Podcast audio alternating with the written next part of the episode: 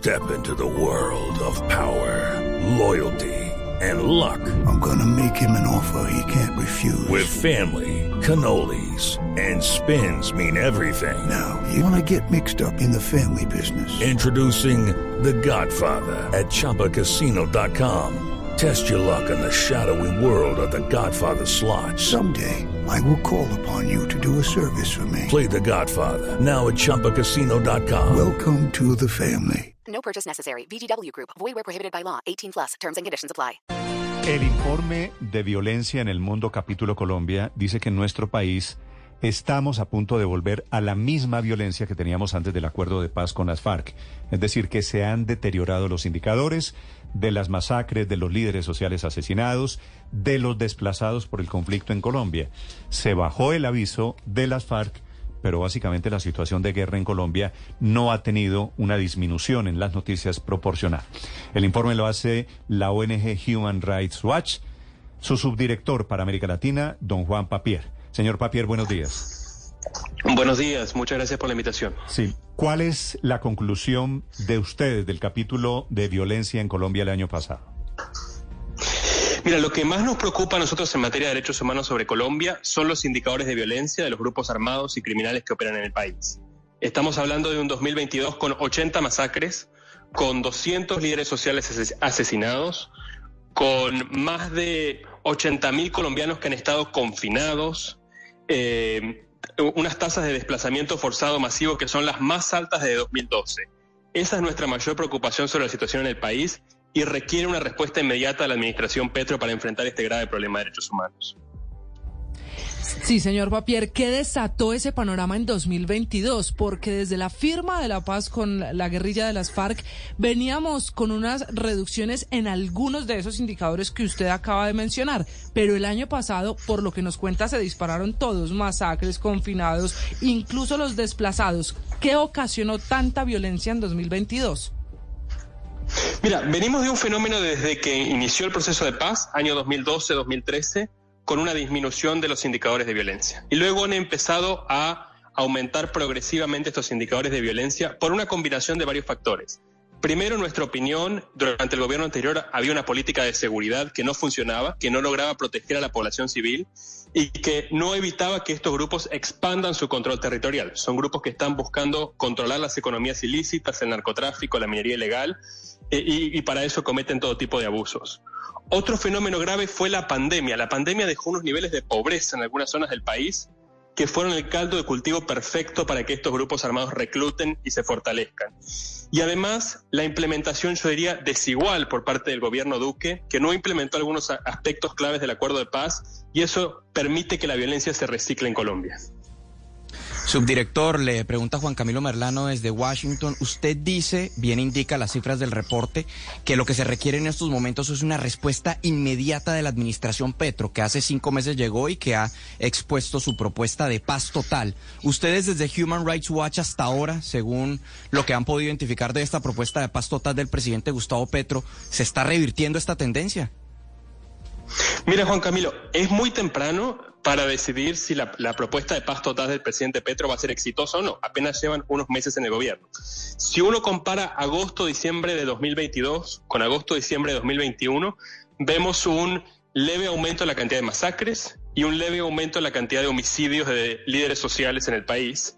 Eh, esperamos que el gobierno del presidente Petro pueda revertir estas tendencias que venían a la alza en el país y para eso hace falta una buena implementación de esta política que el presidente llama la paz total, que es una política que busca enfrentar este gran problema de derechos humanos que tiene Colombia, que es la violencia por grupos armados y criminales en el país.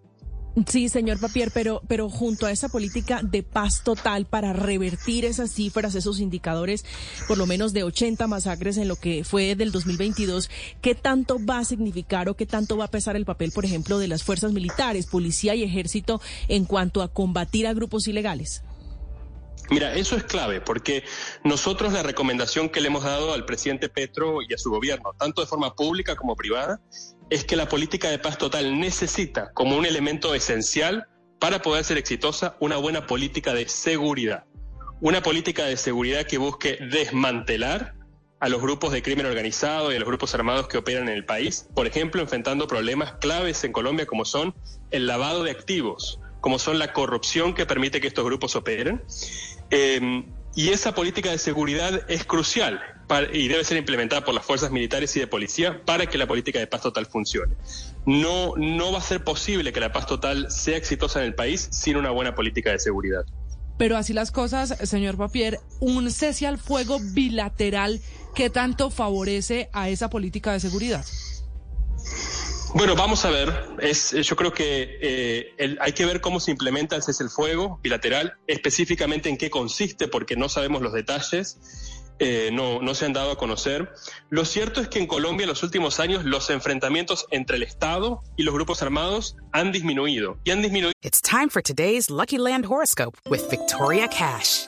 Life's gotten mundane, so shake up the daily routine and be adventurous with a trip to Lucky Land. You know what they say. Your chance to win starts with a spin.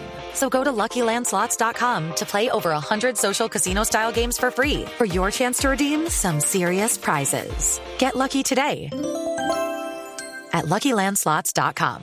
Available to players in the U.S., excluding Washington and Michigan. No purchase necessary. VGW Group. Void or prohibited by law. 18 plus. Terms and conditions apply.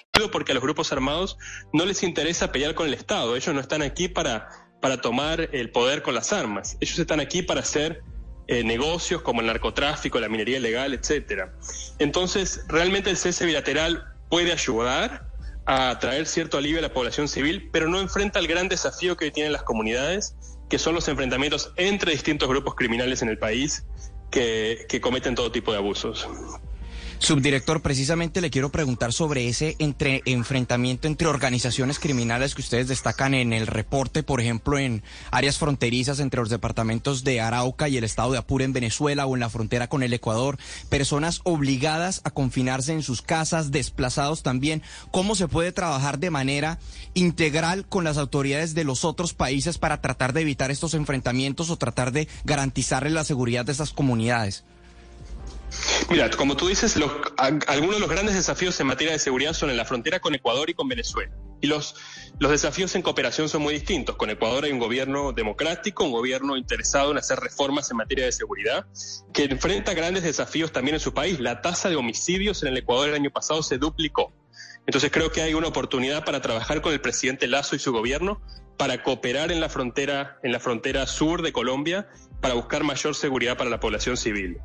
Con Venezuela el desafío es distinto, porque ahí hay una cooperación por parte del régimen venezolano con el ELN y eso es uno de los grandes temas que el presidente Petro debería estar planteando al presidente Maduro en sus reuniones con ese, con ese dictador. Sí, señor Papier, en este informe de ustedes de Human Rights Watch, eh, pues hablan con nombre propio de los grupos que más violencia ejercen en Colombia, el Clan del Golfo y el ELN. ¿Usted cree que estos señores que están en proceso de entrar al, al concepto de paz total, a los procesos del presidente Petro, ¿usted cree que estos informes de Human Rights Watch les hacen cosquillas? ¿Creen que ellos cambian algo? Porque ellos son los verdaderos responsables de la violencia en nuestro país. Mira, ellos son los verdaderos responsables de la violencia y yo no creo que un informe de Human Rights Watch haga que cambien su, su parecer y su interés por los negocios y por las violaciones gravísimas eh, de derechos humanos que cometen. Lo que nosotros buscamos es que el gobierno de Colombia, que tiene la obligación de proteger a los colombianos, pueda implementar mejores políticas para proteger los derechos humanos de todos. Señor Papier, ni las Naciones Unidas conoce el protocolo del cese al fuego bilateral. Usted nos dice que tampoco lo conoce. La Iglesia Católica no lo conoce. Las fuerzas militares no saben cómo reaccionar. ¿Qué tan riesgoso es en estos momentos decretar ese, ese, cese al fuego bilateral y seguir adelante con las conversaciones de paz? Mira, eh, realmente a nosotros todavía nos parece un enigma el cese al fuego bilateral. Yo quisiera que haya más claridad sobre cuáles son las obligaciones de parte y parte, para que con eso podamos analizar si nos parece conveniente o no nos parece conveniente, si nos parece riesgoso o no nos parece riesgoso, y también para que podamos analizar hechos que están ocurriendo hoy en Colombia y saber si eso viola o no el cese bilateral. Por ejemplo, los enfrentamientos en Arauca, que han llevado a 12 muertos en los últimos días, enfrentamientos en el Calima, el secuestro que se ha reportado recientemente de un soldado en la frontera con Venezuela. Necesitamos entender cuáles son las obligaciones de los grupos armados para poder hacer esta verificación del cese al fuego bilateral. Sí. Y finalmente una última pregunta, señor Papier. ¿Ustedes en Human Rights Watch creen que es posible algo así como la paz total en Colombia?